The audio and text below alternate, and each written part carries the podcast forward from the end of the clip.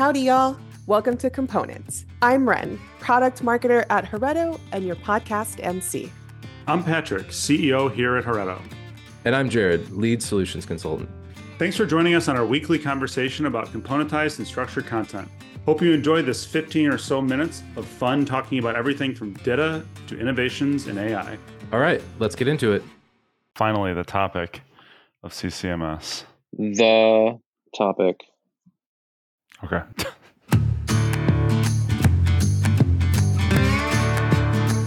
hey, you know what? This wasn't because of this podcast, but I was actually having a very philosophical conversation with myself about this this week. And that's right, I said myself because because it's pandemic and the only person to talk to is my dog most of the time. Were you talking to Lloyd? Yeah, I mean, he doesn't really talk back, but you know, the uh, it ends up being a conversation with myself primarily. Anywho, so here's the thing that I think is kind of interesting. We call it component content, but technically everything's a component of content, right? So like a book is still a component of content. It is a really large component of content. So the interest, so the the difference with the only real difference is the size. It's just smaller components of content. Um, which is I think it, intention. I mean, a book is whoever wrote that book intended that book to to be a standalone piece. But you and I could take it and go, "Oh, look, there's this broader corpus, and this is just one component of that. It's one piece of it." So once we throw some intention behind it, right, it's just turtles all the way down. That's what I'm saying. It's like literally all content has always been componentized, but here's the, where the, like the rubber kind of hits the road with this concept. Um, it's that when you when you th- when you start to think about this, it really it makes you think, okay, well, what's the right size? What's the right size for our application? Um, because you could go and you could take and you're laughing at me, but it's a good it's a good question. It's a good like it's question. really it's a good information architecture question because you know at, at some point in time, like you know, book was the right size for somebody's um, needs. It's not anymore. Um, but like you know, single words. Are, I mean, actually, in some cases they are, but broadly speaking, are not the right size to manage your content or to componentize your content or to structure your content. So it's a it's an it's an interesting philosophical and also practical question. I, I had a similar discussion yesterday with someone, and it was about. Um, it started with um, moving homes, like when you move from one location to another.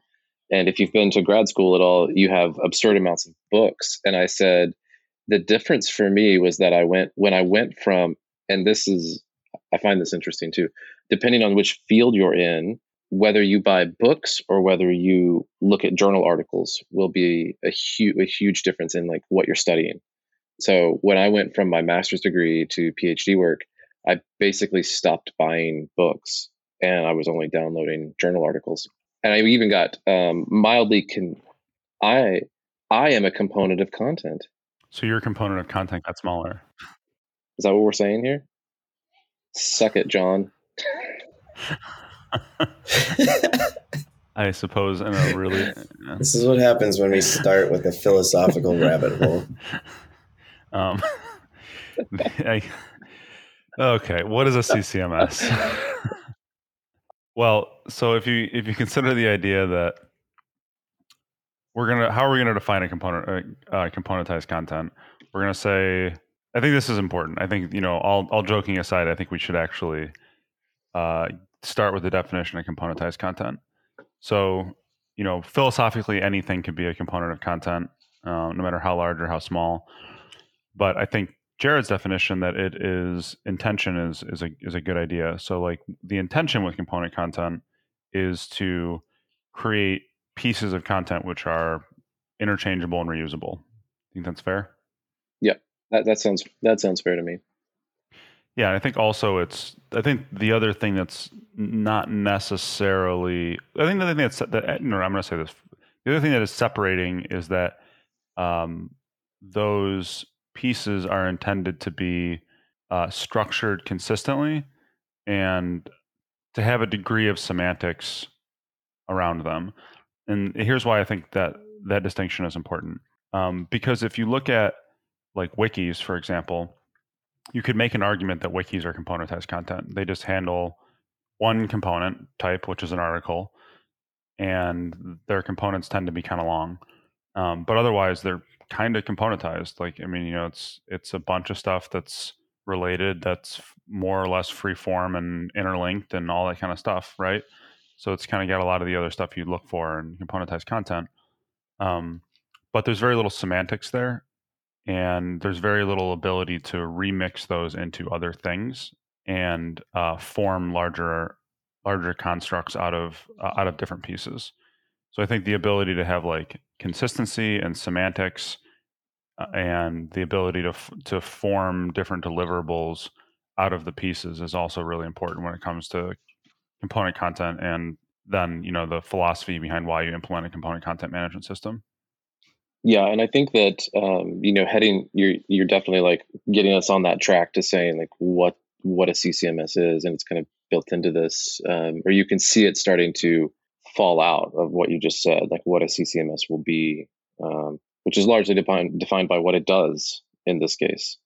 Um, also side rabbit hole that's one thing i find really interesting about the tech space is that what things are how we define them uh, is is typically a, a their function in the tech space. We define something by what it does. We don't like start with this definition of what the thing is and then build it around it. We start building this thing and it functions in certain ways and we go ah that fits into this category over here.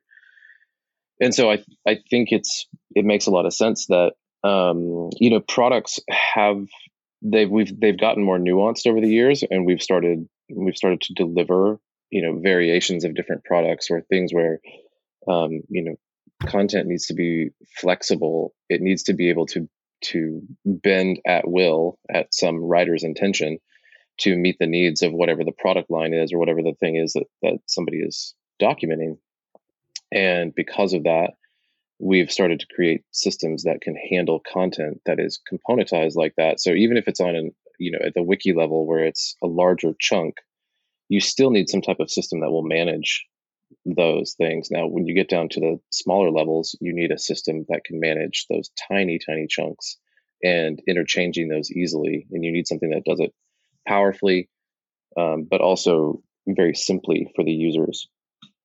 Yeah, so I, th- I think there's a couple interesting things there. Um, one is that I think one of the other distinctions that you make between like a CCMS and some other tri- typical traditional systems, which are you know we'll, let's call them more article based, you know, be they wikis yeah. or yeah. I mean, effectively, uh, you know, WordPress, especially in its its very original incarnation, was was really just a, a system for managing articles, right? Blog posts mm-hmm. and blog posts and articles are the same thing. Um, is the ability is the fact that content inside of a CCMS is presentation agnostic, largely speaking. Yeah. And that means that it can go to many different things. Um, one of the things that I think is really interesting about this space right now is that you could actually apply the component content management label really easily and appropriately to other systems which don't use it, um, which are typically you know headless web CMSs, which are kind of coming up behind mm-hmm. the like WordPresses and Drupals and yep. um, you know AEMs of the world to um, to create something which is more flexible and more agile and, and faster. Um, so another way to look at component content management systems is going back to your thought on like how it's used is the fact that they're almost all really kind of used in uh, reference content and technical content. Um, you don't see things outside of that space being defined as component content management systems, um, despite the fact that they are. Like a headless CMS is very much a component content management system, um, yep. which I think is a really interesting. You know, it's very it, that's like the marketing aspect of it. Like that's like right. it's just like it's just a classification. I I wonder. Um, so I haven't used I haven't used any CC uh, headless, if we want to call them headless CCMSs. I haven't really used any. Um, I wonder what the experience is going to be like in in five years. So, in case we haven't really hit this yet, explicitly, you know, what a good CCMS should do is at least have the capability from a user perspective to manage content down to the word level. and be able to make that interchangeable. So it needs to maintain all the links. It needs to provide you a place to store that. Ideally, it gives you some some way to uh, edit that content and update it. Um, you know, go through all the typical things that you'd want to do with product software. I mean, with product documentation. So um, I'm real interested to see where these where a headless CCMS that that technology goes in the next few years. Um, are they going to be? I don't. I don't know. And maybe this is just a question you might have a better answer to, Patrick. But can a headless CCMS handle content down to the word level for an individual user? Go. uh, in my experience, not so much, which is interesting to me. So there's there's this interesting trade-off that most of the headless CMSs that I've actually interacted with, and this is obviously a tangent because this is not about what a CCMS is. This is about what headless CMSs do. But anyways, um, most of the, the headless CMSs I've interacted with, they take a very different approach to this. They take a very flat, structured approach. So they're still right. creating right. components of content, but they're so. You know, I'm actually going to somewhat disagree with your definition in saying it has to be able to manage things down to the word level. I think a CCMS, which is directed at reference content and product content and knowledge content, needs to be able to do that. And it needs to be able to do that because of the implementation situations that it goes into and the types of problems that it's targeted at solving. Um, I think that you see reference content systems, knowledge content systems, um, typically deal with about an order of magnitude more content than uh, Marcom oriented um, content systems. And at this level, you really have to be managing content all the way through all the way through the the spectrum, right? Like you can't have you can't have linking not managed. Linking must be managed. You can't have um, you can't lack the ability to manage nouns and variables and like switch those things out. Um, you can't lack the ability to manage, you know, the actual content um, structurally down to like what you said, the word level. But I think that that's less of a requirement, and in being less of a requirement, it's actually less overhead for certain content groups when you're talking about um, Marcom style content, which is why a lot of the headless CMSs don't go to that extent.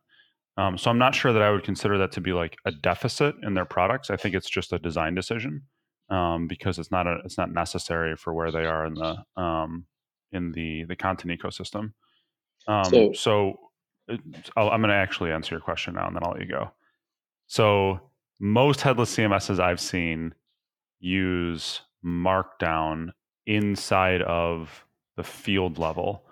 Um, so they're they're basically web forms uh, which makes them structured content.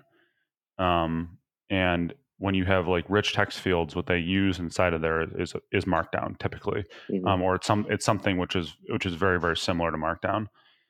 Um, I'm assuming there are some out there that use more of like an HTML paradigm. They probably use like CK editor or something, and that would probably give them more capability to manage down into the uh, the word level. But um, the ones the, the most popular ones that I've interacted with don't do that and therefore they lack the ability to typically to manage things um, right down to the sentence, paragraph, and word level.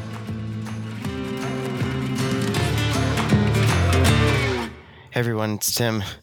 Just letting you know we're taking a week off for Memorial Day, so enjoy your time off, and we'll be back with fresh content June 8th. See you then.